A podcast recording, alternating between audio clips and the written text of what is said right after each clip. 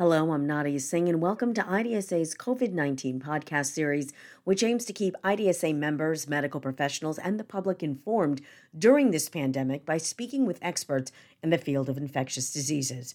In this episode, we'll be speaking with Dr. Jennifer Ashton, Chief Medical Correspondent with ABC News. Dr. Ashton will be addressing self care, COVID 19 and the holidays, and things we can all do to stay safe this holiday season and beyond. It's great to have you with me, Dr. Ashton. Thank you. And I have to first say that um, my medical specialty is actually OBGYN, which, as I say off the record to a lot of my colleagues, is so much ID that I actually think in our residency we should have to do at least a month of infectious disease rotation. But throughout the covering of this pandemic, in my role as chief medical correspondent for ABC News, I have literally been in touch with the country's top ID specialists uh, from Dr. Fauci on down, or laterally, I really should say. And I really have to thank IDSA and the specialty of infectious diseases who have really helped us immensely at ABC News and uh, in the media in general cover this pandemic. And, you know, a large part of why each network has their own medical correspondent is just because of the TV skills that are called to bear on doing what we do and communicating medical information uh, to the lay public. But that would not be possible without the behind the scenes and sometimes in front of the scenes assistance that we get from uh, various specialists. So, thank you to IDSA and to all of the incredible ID docs that have helped us cover this story. Thank you for all you do, Dr. Ashton, and for those kind words. So earlier this month, it was encouraging to see the governor of Utah enact a mask mandate. With the election behind us, do you think the country can depoliticize the use of masks and now adopt mask mandates in all states? Uh, most clinical practitioners hope that that's the case. But in order to, no one has a crystal ball. So, in order to answer that, I think we actually really have to go back and understand that in, you know, in medicine and in public health, communication is critically important. And there's a saying that sometimes the messenger is as important as the message. And I think several times during this pandemic, we've seen that um, really in living color because you don't get a second chance to gain the trust of whether it's an individual patient or the country in general when you're communicating very important and evolving, dynamically changing medical information. And unfortunately, there were definitely some missteps in communication uh, early on in the pandemic. And, you know, I always say with our field, with medicine, it's different in the world of news and journalism. You know, it's not weather, it's not politics, it's not finance, it's not entertainment. It's medical healthcare news, and that is personal to everyone. So I think that we can only hope going forward there'll be a more unified messaging with respect to what we know and what we don't know about this virus and this pandemic and infection control measures. Um, but unfortunately, uh, you know, this is why I have the job that I have at ABC News because I do it every single day. And I think early on in the pandemic, we saw people who were not used to communicating um, in the media or to millions of people. And they were tasked with having to give very inc- important information uh, to the country who was frightened by what was happening and it wasn't handled well. So I think that now, you know, rather than continue to look back, I think we have to focus on the here and now and try to get on the same page. And hopefully we can do that. Thank you for raising those points, Dr. Ashton. I myself was a reporter for many years and covered health news, so I do understand how personal that story truly is. Thank you for your insight. We've been hearing so much about pandemic fatigue, as many people are just simply tired of social distancing, mask wearing, and becoming more lax, really, in efforts to prevent transmission. How do you think, Dr. Ashton, we can effectively re energize the public and have them focus on these COVID 19 precautions? And more importantly, what role can physicians like yourself play? First of all, this is real. It's important to acknowledge it, recognize it. The World Health Organization has stated that they believe half the European population is suffering from pandemic fatigue. And, you know, as any clinician, any doctor who sees patients will tell you, and I'm one of them, I still see patients, you cannot affect behavioral change in a patient or in a population if you don't address the psychological or psychosocial issues that are at play for that patient or for that population. And so uh, this is where, again, uh, as, as you know, having been in medical news media, it is really important that as we communicate information and as we ask for behavioral changes and sacrifices and compromises in behavior and in our society, some of which may be long term, some of which may be temporary, I think we have to acknowledge the psychological factors at play here because if we don't, th- that message will fall flat. It will not be impactful. And so you can get 10 doctors delivering the same 10 recommendations or guidelines, but the ones who will be effective, the ones who will have a real impact on changing behavior and modifying behavior for the better are the ones that understand that you can't, unless you connect with a patient or connect with a population or an audience, your message will not be heard. So we have to acknowledge that people are frustrated and weary and tired and sick of this. Everyone is. And I think it would be abnormal if we were not feeling those things.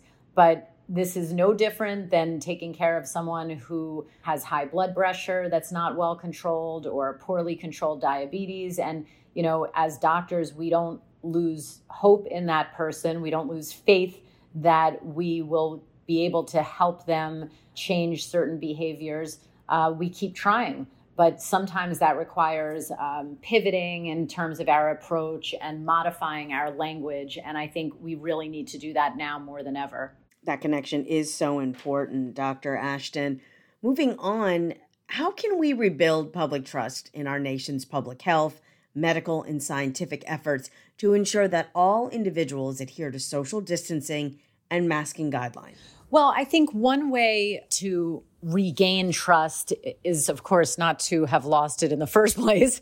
But I think that one thing that everyone can do, whether they're speaking uh, to individual patients or families, or they're speaking on local news, or they're speaking to a national or even international audience, is we have to be honest. That's the intellectually appropriate thing to do. It's the professionally appropriate thing to do. Um, and it shows real integrity when you have that honesty that we don't know it all in medicine and science. So, you know, personally, I would rather help teach people how to think like a doctor than teach them a fact today that we may learn tomorrow has changed. Because if I really hang my hat on one fact rather than the thought process in general, when we learn that that fact has changed, it's understandable that someone will say, well, why should I believe you now when what you just told me yesterday is no longer true?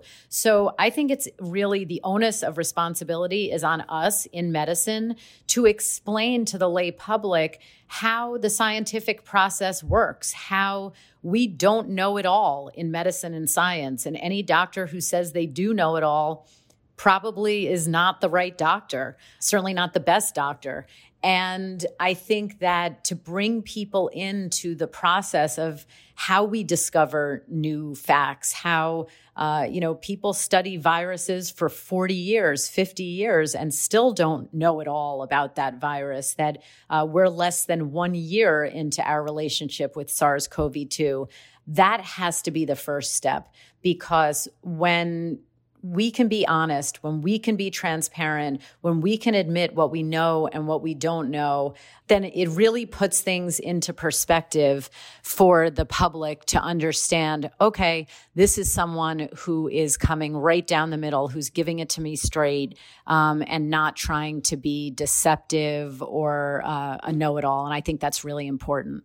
IDSA and the CDC present the COVID 19 Real Time Learning Network. Timely COVID 19 information curated by clinicians for clinicians. Be the first to know. Visit IDSA's COVID 19 Real Time Learning Network for the latest COVID 19 resources for the frontline healthcare community. Go to COVID19learningnetwork.org. All right, let's talk about the holidays now, Dr. Ashton. I can't believe I'm saying this, but they are actually upon us. We've been talking a lot about the COVID 19 restrictions, the pandemic fatigue we're all feeling. How can we all just take a breath and enjoy our families safely? It just seems like everybody needs that right now. You can say that again. I'm going to first start answering that question with a personal story, if I might, which is I come from a medical family my boyfriend happens to be an infectious disease specialist from Boston, all doctors and one nurse in my family.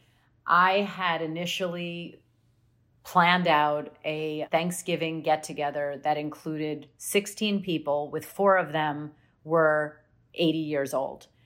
I had all of these ideas that I would really take every single step to make it as safe as possible. So uh, everyone was going to be tested with PCR 24 to 48 hours before they arrived. Doors and windows would be open, and this would be in Connecticut, so it was going to be cold.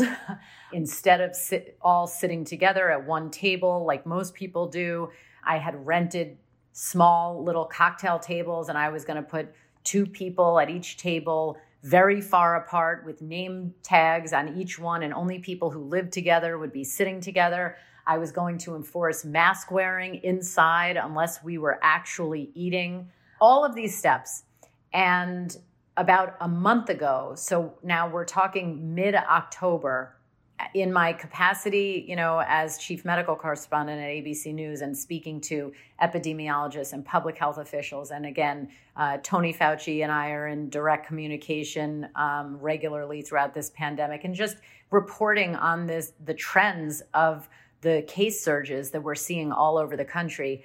I just took a step back and I said, "This is just this can't happen.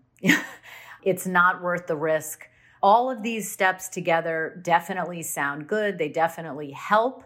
But uh, if I want to remove the risk, I can't bring 15, 16 people together with four 80 year olds because my father, who's a cardiologist, always, you know, used to say, it only has to happen once. And if that worst case scenario happened, it would be really hard to justify my actions and I would not be able to live with myself. So I canceled. And instead we'll be doing Thanksgiving with just, you know, four four of us, my children and my mom. But I will tell you that it is difficult because the CDC is urging Americans not to travel, not to get together.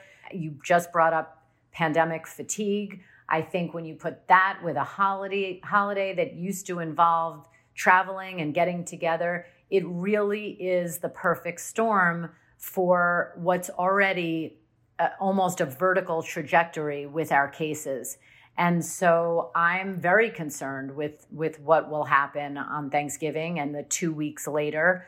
You know, I think that unfortunately we're going to be talking in December about how much worse things are and we will have been able to prevent that and as I'm telling my patients, this is just one holiday of sacrifice. It's not the rest of our lives, but it's very, very difficult to get that message across sometimes. It is so hard because it's personal and it's emotional. Dr. Ashton, you talk a lot about self care in your recent book that bears the same name, more specifically, The Self Care Solution. You also talk about resilience as we face this pandemic in another book you penned recently, The New Normal. In both, you talk about your own experiences while helping the reader figure out their own path, setting goals for themselves, how to take care of themselves and be kind to themselves. Why is this kind of practice so important as we come into the holiday season and beyond, amid again a pandemic that we are facing separately but together? I mean, first of all, thank you for that question. I think that self care has never been more essential. Um, when I wrote that book and it came out less than a year ago and became a national bestseller, no one was more surprised in the way that book was received actually than I was um, because it started out with an experiment that I did on myself with really a, a scientific curiosity, if you will, about how I would feel after doing uh, various challenges that I deemed self care challenges just for one month at a time. And then one month turned into two, and it turned into 12. And then I put it all together in a book. And what I realized then, and it really, really came to life during this pandemic, is that we are in a worldwide medical crisis uh, the likes of which no one has experienced in our lifetime, the likes of which has not happened in the past hundred years. And in order to get through it in a way that is truly coming out on the other side more resilient uh, than we were when we went into this, we have to really double down on all of these and other self care approaches because for example, in medicine, we can't take care of our patients. We can't be there for our patients or our families if our own health and well being is unstable. And unfortunately, when in medicine, when we are devoting extraordinary hours with very little breaks and no vacation and no time off in very stressful physically and psychologically and emotionally and financially situations, it takes its toll. And anyone who doesn't think that these situations and circumstances are taking a toll on us is, in my medical and personal opinion, really in denial because it is affecting everyone. And again, it would be abnormal if it weren't affecting people. So I think that the answer to that is do the things that we know are important that don't take that much time during the day you know make sure that we're you know being responsible in how we eat and how we move and how we rest. I'll just tell you as an example in the self-care solution and in the new normal actually which is just out and available for pre-order i talk about meditation which is something that i i didn't learn until about 5 years ago and I have said publicly, and I say it in my practice, I say it in the books, that if I could write a prescription for patients to meditate, I would. That's how powerful I think it is. And for me, it, when I started covering this pandemic in January, February, I started working about 14 to 15 hours a day, seven days a week. And even though I come from the very uh, demanding field of OBGYN, and in prior life I was used to that, uh, there was no end in sight.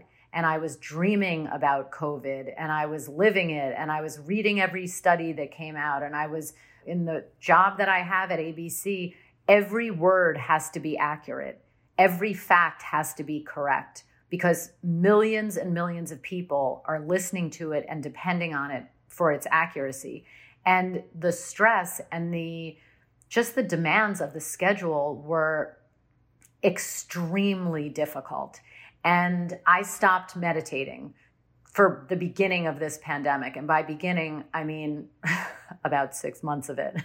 and it wasn't until this fall that I resumed 20 minutes a day every single morning. And I will tell you that the change is palpable. It is so significant, it's so profound. And I think that it's just an example, one example of how an easy self care practice can literally make all the difference. And so I think that, you know, the saying, doctor, heal thyself, um, is has never been more relevant and more important than it is today. The stresses that that doctors and nurses and PAs and nurse anesthetists and respiratory therapists are under who are in the hospital treating these critically ill COVID patients is extreme.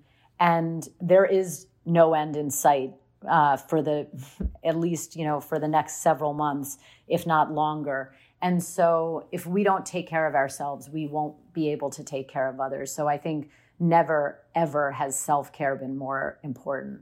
Dr. Ashton, thank you for bringing up the importance to recognize the need for support and self care for all of our frontline healthcare workers who are dealing head on with this pandemic. So important to remember. Any final points, Dr. Ashton? What I've been spending a lot of time thinking about um, in the 10 or so months, 11 months of this pandemic is, and part of this is because I'm, you know, at the core kind of a, a glass is half full type of person. But I, I do believe that in every crisis, in every emergency, and sometimes even in every tragedy, there is always an opportunity for growth, uh, for innovation. And I think that this pandemic is no different. There are some opportunities that we've already seen uh, the fruits of. We've seen incredible and unprecedented global collaboration between the public and private sectors um, with development of uh, several vaccines against SARS CoV 2. And we've seen people spotlighted for their efforts um, and groups of people that heretofore you know, really weren't um, ever kind of featured and, and weren't acknowledged. Uh, and I think that we've seen how much we have to be grateful for in this country and also how much work we have to do to improve. There will be a lot of silver linings that come out of this pandemic, hopefully not too far down the road, such as, you know, reassessing our supply chain and reliance on pharmaceuticals that come from India and China so that we're more independent, you know, looking more closely and recognizing uh, the field of emerging infectious diseases and zoonotic diseases uh, and how we interface with animals and the field of agriculture will be much more relevant for for a lot of people. And lastly i think you know this pandemic has shown us that we can't take a siloed view of our lives both medically and from a public health standpoint. It's very easy for a lot of people to only look at what's happening in the US and this pandemic i think has really reminded us that we need to be concerned with what's happening in asia. We need to be aware and concerned of what's happening in europe uh, and in Scandinavia and in South America and in Africa. And it's no longer going to be acceptable to say, well, that's someone else's problem or that's a problem in their country, but not here. Um, because the world becomes pretty small pretty quickly when you're talking about a high impact respiratory pathogen. And I think we've all learned that firsthand. So I do think that there are a lot of opportunities for growth that will come out of this pandemic. In some ways, I've never been more proud to be a physician and to be in medicine and science and see what can be done, even in completely uncharted uh, waters. So we we do have work to do, but as doctors, as scientists, we're always looking to do better and learn from our mistakes. So I think that will that will happen with this as well. I want to close the way we started by thanking IDSA and all of my friends and colleagues in the field of infectious diseases and uh, for all of the amazing work that you've all been doing. And I want to also thank Dr. Alexander, Dr. Barbara Alexander, for writing uh, such a kind testimonial for my new book, The New Normal. Certainly, a lot of what I've learned uh, in covering this pandemic has come from your colleagues in infectious diseases. So I hope you all read it and enjoy it. And thank you for having me. Be well and happy holidays. I'd like to thank Dr. Ashton for her time, participation, and expertise. For the latest information and resources on COVID 19, visit IDSA's COVID 19 Real Time Learning Network at COVID19learningnetwork.org. Tune in next time as another diverse panel of medical experts discusses the latest on this rapidly evolving pandemic. The views and opinions expressed here are those of the presenters and do not necessarily reflect the official policy or position of the Centers for Disease Control and Prevention. Involvement of CDC should not be viewed as endorsement of any entity or individual involved with the podcast. I'm Nadia Singh.